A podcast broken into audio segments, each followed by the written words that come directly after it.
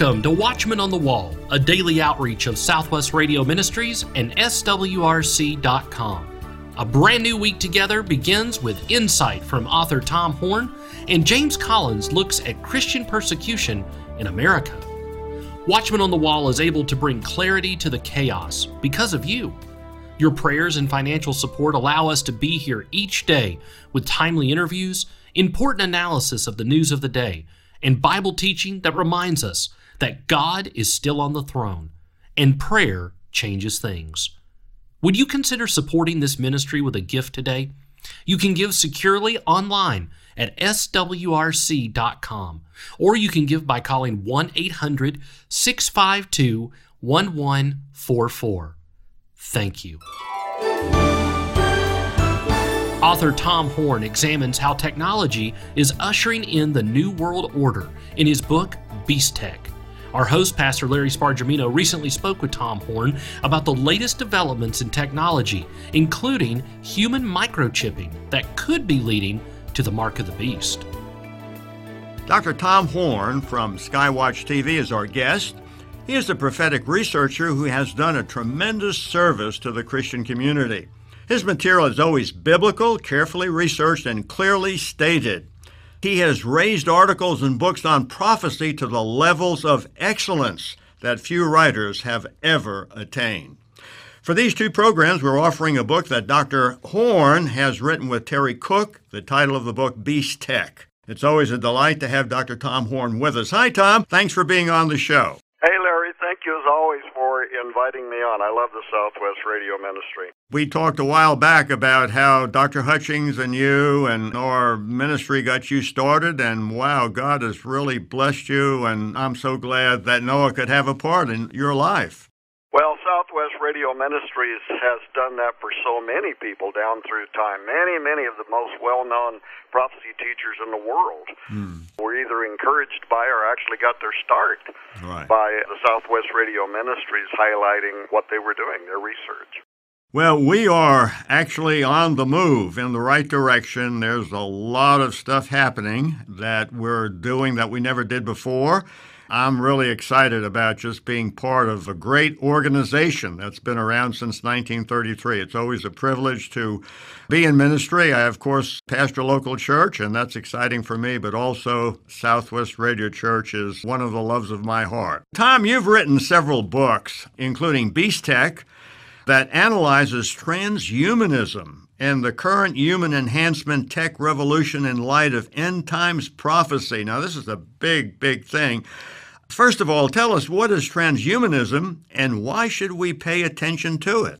Simply stated, for those that might be listening that are unfamiliar with this term, transhumanism and its ultimate goal, posthumanism, is a growing philosophy that is espoused by both religious and non religious devotees that imagine that the next step in human evolution is going to arrive as a result of breakthrough advances in science. So they're talking about the use of technology guided by specific philosophy, including cybernetics, bioengineering, nanotechnology, machine intelligence, artificial intelligence, synthetic biology, just a lot of stuff that ends with the phrase ology. mm. And they believe that all of this breaking tech is going to integrate with mankind to create mind boggling game changes to everything we've ever known about what it means to be a human. And people need to understand this is a vision that has already started. It's well underway. From the smartphones that people are using now with biometric identification to Elon Musk's upcoming Neuralink that's going to start being implanted in people's brains even before the end of this year, according to Musk, to dozens of DARPA projects hmm. aimed at improving specifically soldier performance on the battlefield, but ultimately they admit this will also wind up in the larger culture. Mm astonishing technological developments that are now pushing the frontiers of human design towards this far reaching morphological transformation that transhumanists promise in the very near future is going to redefine what it means to be uh, human. And so basically that's a description, but the main thing people need to know is that this international intellectual fast growing cultural movement known as transhumanism it's not just a bunch of old hippies. I mean, this goes mm. all the way to the highest levels of the Department of Defense, right. our different intelligence agencies, some of the highest intellects that provide advice to our American military are saying that it's literally the next arms race.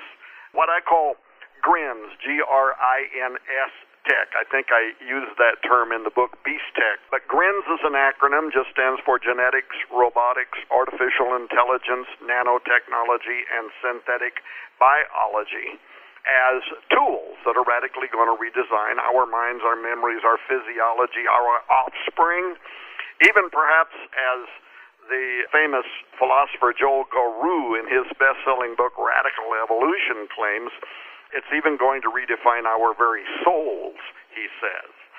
So it's a technological, cultural, metaphysical shift that's now underway that unapologetically forecasts a very near future dominated by a new species of unrecognizably superior humans, and all of these applications under study now aim to make that dream a reality. Mm. It's being funded by thousands of governments around the world, especially the United States, China, Russia, and even private research facilities that include, among other things, rewriting human DNA and combining humans with beasts, a fact that even some university studies and transhumanists are celebrating is not only going to alter our bodies and souls, but ultimately you're going to open a door to contact with unseen intelligence. And mm. yes, that is part of what they are saying. Well, you yourself have actually been designated the international leader of the transhuman resistance. And I remember we talked about that a while back, but I'm sure our listeners would love to hear how you are the international leader of the transhuman resistance. Tell us about that. Yeah, and I believe in that paperwork. It also includes you and the Southwest Radio yes. Church in what they call a milieu, which is just a French term which means a community, specifically a community of individuals that hold to particular ideas. Now, in this case, because I've written and published different papers, several best selling books, even an award winning documentary on the subject. I think you might make that available through Southwest Radio Ministries mm-hmm. called Inhuman. Mm-hmm. But in any case, because of all the stuff I've been out there saying, and tying this back to verses like Matthew 24:37, where Jesus said it would be like it was in the days of Noah. Because of all that, I caught the interest of leading transhumanists, and most recently, the peer-reviewed Zygon, which is a journal mm. of religion and science, they featured a thesis that had been written by a professor, S. Jonathan O'Donnell, at the Department of Religion and Philosophy at the University of London. The heady title of his thesis is Secularizing Demons Fundamentalist Navigations in Religion and Secularity. But O'Donnell's thesis, to put it into easier to understand terms, basically claims that he is exploring at a deeper level than his peers ever have what he calls the anti transhumanist apocalypticisms mm. of our day, the central voice behind which he has identified as yours truly, mm. Tom Horn, who he calls an evangelical conspiracist. and he determined that me, people like you, Larry, and those who work with us at our institutions are the leaders of the transhuman resistance that he says members of his community had better pay attention to. And in fact, the peer reviewed Zygon must have agreed, at least to the point that they found reason to promulgate his thesis that took issue with me, you, and all the people that work with us, and our commentary around bio enhanced humans with unique cognitive abilities that have been in the design budgets and on the drawing board of military strategists and social engineers for some time that this could not all just be a utopian near future reality. I mean, there could be a very dark side, maybe even a part of this that is connected to prophecy and the second coming of Christ. And in fact, they're already labeling this what they're calling the hybrid age. Yes. They're saying that right now we are entering into the hybrid age, and they mean exactly what that sounds like. What we're already doing with genetically modified crops, what we're doing with transgenic animals, what we're doing with human animal chimeras, at least at the embryonic scale, we intend to do to the rest of humanity in general, to hybridize mankind via genetic alterations, nanotech, synthetic biology, human tech integration with artificial intelligence, brain machine interfacing, and all of that. In fact, there was a scientist, I was actually reading his paper earlier, who says that this technology is set to insinuate itself now into every sphere and nook of human activity, from the manipulation, I'm actually reading his paper, and replication of DNA to incrementally integrating with technology, launching an era of change and innovation that we call the hybrid age, mm. end quote. So it's here. It's about to become even more invasive in terms of everything from brain machine interfacing to the way the military is looking at using this technology.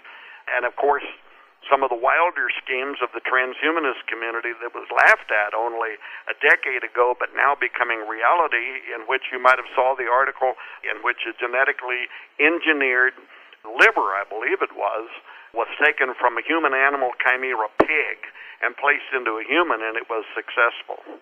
I did two programs with Dr. Michael Heiser, and we were talking about the different views of Genesis 6 4 and related issues. And he said, if you understand what that scripture is saying and the other scriptures in Deuteronomy, and if you look at what's happening in the world, and he was referring to some of the things that you're talking about, he said that sheds a tremendous amount of light on Genesis 6 and the idea that this is just some kind of a natural phenomenon where uh, people who weren't so good married good people and, and so on and so forth. He said, you know, what's going on today? And when you do a careful exegesis of those relevant passages, you can't but see the truth of what's being said in Genesis 6. And I think when you tie that in with a lot of the developments, and I believe it's Revelation chapter 9 and the strange creatures that we're meeting, I think all of this is coming together as very prophetic and very much in the devil's foreview to decimate the human race. I agree completely. Of course, Dr. Heiser is far more the theologian than I am who can, you know, readily connect the dots, I guess between what is happening in a great deal of technology today and what was forecast not only in future prophecy, but what actually unfolded in the days of Noah when you had these, think of them as fallen angelic scientists mm-hmm. that came down and they began doing exactly what we're doing today tinkering with human genetic makeup, animal makeup, even plants, according to the book of Enoch, and ultimately giving rise to a race of entities, beings, what the Old Testament calls Nephilim or giants, that were outside of the redemptive, creative genius of God. And ultimately, many people believe led to what happened during Noah's flood.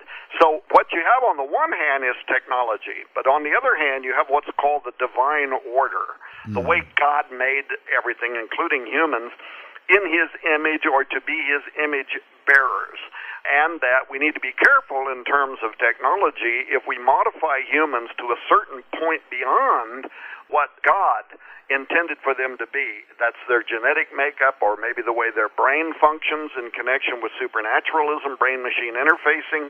What modern studies, though, are leaning up against, and I kind of hinted at this a moment ago when I said that even some of the transhumanists are saying that this could give rise to our connection to unseen intelligence right. is that these technologists they really don't understand the supernatural aspect connected to the human genetic makeup. We were made very specifically in a certain pattern that was not to be corrupted. And when once it was, of course, then God had to send the flood. One of the top transhumanists out there, he's back in the news again, is Professor Nick Bostrom. Mm. He's the director of the Future of Humanity Institute and a professor of philosophy at Oxford University.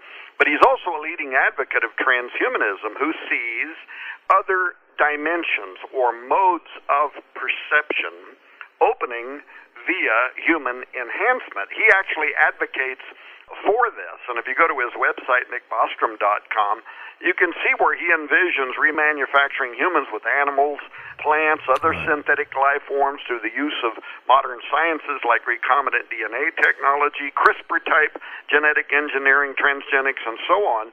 But if you go there and read his thesis, it's what he earned his PhD writing. He describes the benefit of man with beast combinations in his article Transhumanist Values. And he goes on to talk about how animals have levels of perception humans don't have, like sonar, magnetic orientation, sensors for electricity and vibration, and so on. And he goes on to include how the range of sensor modality for transhumans would not therefore be limited to those in the human species, but could be expanded at least into what the animals have. And he even argues there's no fundamental block to adding, say, a capacity to see infrared radiation or to perceive radio signals, perhaps to add some kind of telepathic sense by hmm. augmenting our brains. Well, the point I would make is he's correct in that the animal kingdom has levels of perception beyond humans. Some animals can sense earthquakes, others can smell tumors, some like dogs can hear sounds at 40,000 hertz, dolphins can hear even higher. Some animals can see wavelengths beyond normal human capacity, but that's where it starts getting interesting, maybe even supernatural, and perhaps as Bostrom may understand and anticipate, that according to, for instance, the biblical story of Balaam's donkey, certain animals can see into what you and I, Larry, would call the spirit world. Yes.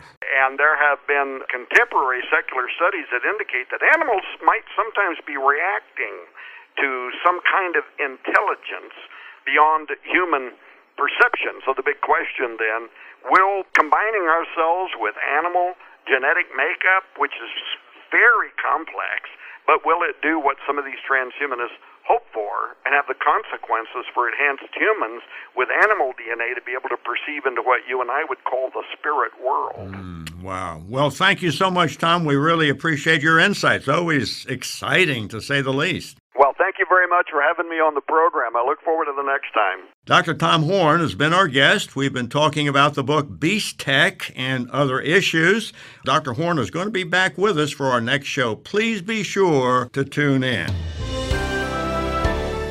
Tom Horn will continue his look at Beast Tech next time.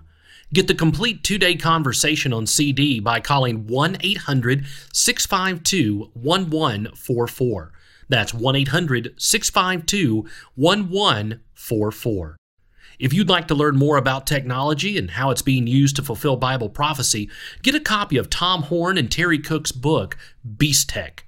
In this book, you'll discover how, as newer versions of RFID like transmitters become even more sophisticated, adding other prophetic components, such as merging human biological matter with transistors to create living, implantable machines. The authors of this book, a former police detective and a best selling prophecy writer, have come to believe the possibility that the mark of the beast will arrive through a version of this technology is substantial. Get Beast Tech by Tom Horn and Terry Cook for a gift of $15 or more when you call 1 800 652 1144. That's 1 800 652 1144. You can always order online, swrc.com. Are Christians in America today being persecuted? James Collins thinks so. He explains why and examines a prophetic passage from Daniel chapter 3 in today's edition of A Moment of Prophecy. In the book of Daniel, we read about three young Hebrew men who were taken from their families when King Nebuchadnezzar conquered Judah. These three faithful men stood against their new king with boldness and refused to bow down to his false idol. Their names were Hananiah, Mishael, and Azariah. The chief of the eunuchs of Babylon gave them new names Hananiah's name was changed to Shadrach. Mishael was changed to Meshach, and Azariah's new name was Abednego. God gave the three Hebrew young men knowledge and wisdom, and the king set them over the affairs of the province. After a while, King Nebuchadnezzar became so full of himself that he commissioned a golden image. When the statue was completed, it stood approximately 90 feet, which is about the size of a 10 story building. Nebuchadnezzar then commanded everyone to worship his golden image. Now the king received word from certain people of the province that his three favored young advisers, Shadrach, Meshach, and Abednego, were disobedient to his command and refused to bow down and worship the golden image. So the king sent for the three young men and explained to them that if their disobedience continued, they would be thrown into a fiery furnace. In other words, the king gave them one last chance to change their minds and bow down to the golden image. They responded with the following declaration, which is recorded in Daniel 3, verses 16 through 18. They said, O Nebuchadnezzar, we are not careful to answer thee in this matter. If it be so, our God whom we serve is able to deliver us from the burning fiery furnace, and he will deliver us out of thine hand, O king. But if not, be it known unto thee, O king, that we will not serve thy gods, nor worship the golden image which thou hast set up. Basically, the three young men told King Nebuchadnezzar in no uncertain words, We will absolutely not worship your stupid statue, O king. As you can imagine, the king was infuriated. He had the furnace heated seven times hotter than normal. Then he ordered his mighty men of valor to bind Shadrach, Meshach, and Abednego and cast them into the fiery furnace. The heat was so intense that the mighty men were consumed by the fire when they tossed Shadrach, Meshach, and Abednego into what was supposed to be their fiery grave. However, God miraculously and supernaturally delivered Shadrach, Meshach, and Abednego unharmed from the flames and intense heat of the furnace. In a pre incarnate appearance, the Lord Jesus Christ was there in the furnace, walking beside the three young men keeping them from harm. What's the lesson for you and I as believers today? What can we learn from the fiery experience of Shadrach, Meshach, and Abednego? The answer is we can gain courage from knowing Jesus is with us even when we face persecution and trials.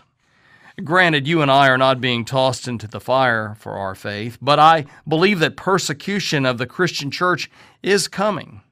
It'd be quite arrogant of us Christians living here in the United States of America to think that we're immune. In fact, we're already witnessing some of it today. Watch the news, read a newspaper, or scan an internet news site, and you will see the agenda of the devil as he works to steal, kill, and destroy all things Christian. Here are a few of the stories that have made headlines recently. In Colorado, Christian baker and cake artist Jack Phillips is back in court He's being sued by homosexual activists again, this time for refusing to make a gender transition cake.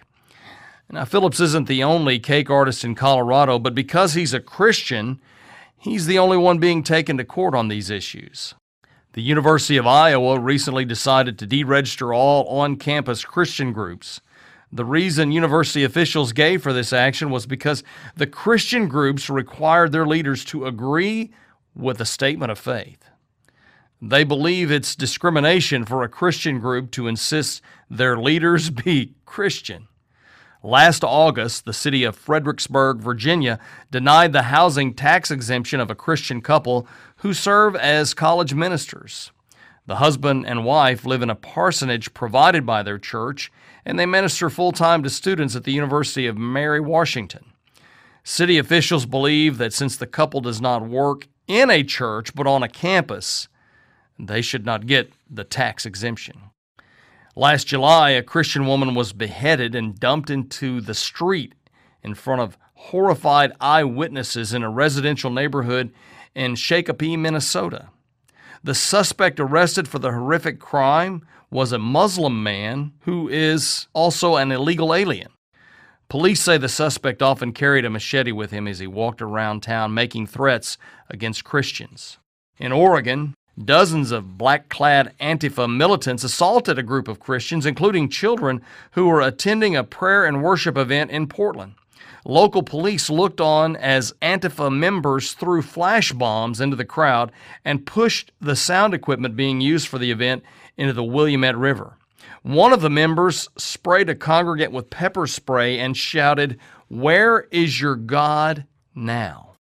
These are just a few of the recent stories that show how the devil is working against God's people. I didn't mention how churches are still being closed due to COVID, but massage parlors and medical marijuana dispensaries are deemed essential and allowed to remain open. I could have discussed the laws that are being formulated to systematically eliminate God's holy word from all venues in our public arenas.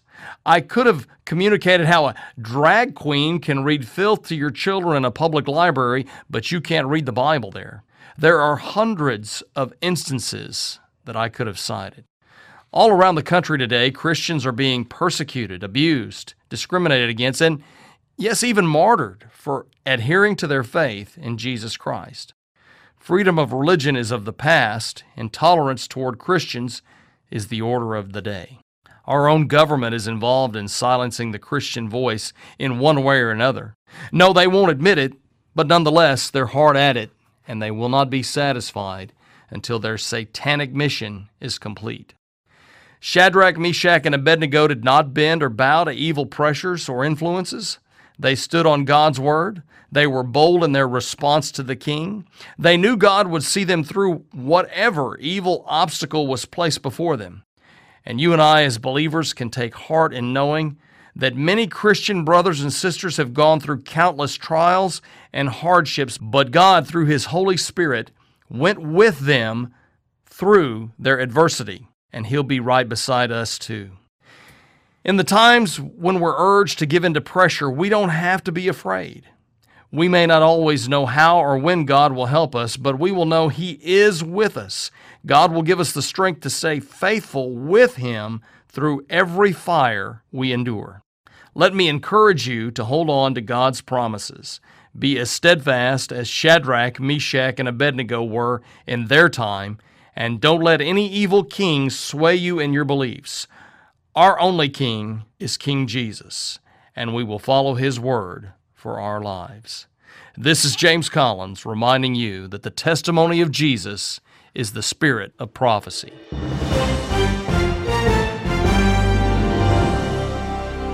Today in our Resource Center, we're offering the book Beast Tech by Tom Horn and Terry Cook. This book takes a deep dive into how technology is being developed and used to bring us closer than ever before to the fulfillment of Bible prophecy. Get Beast Tech by Tom Horn and Terry Cook for a gift of $15 or more when you call 1 800 652 1144. You can always order online, swrc.com. And make sure you ask how to get free shipping on your order. Tomorrow, Tom Horn will continue looking at the effects of the beast tech in our world and in our families. Be sure to tune in on your favorite radio station or by subscribing to our daily podcast. Watchman on the Wall is a production of Southwest Radio Ministries and is supported by faithful listeners like you. Visit swrc.com.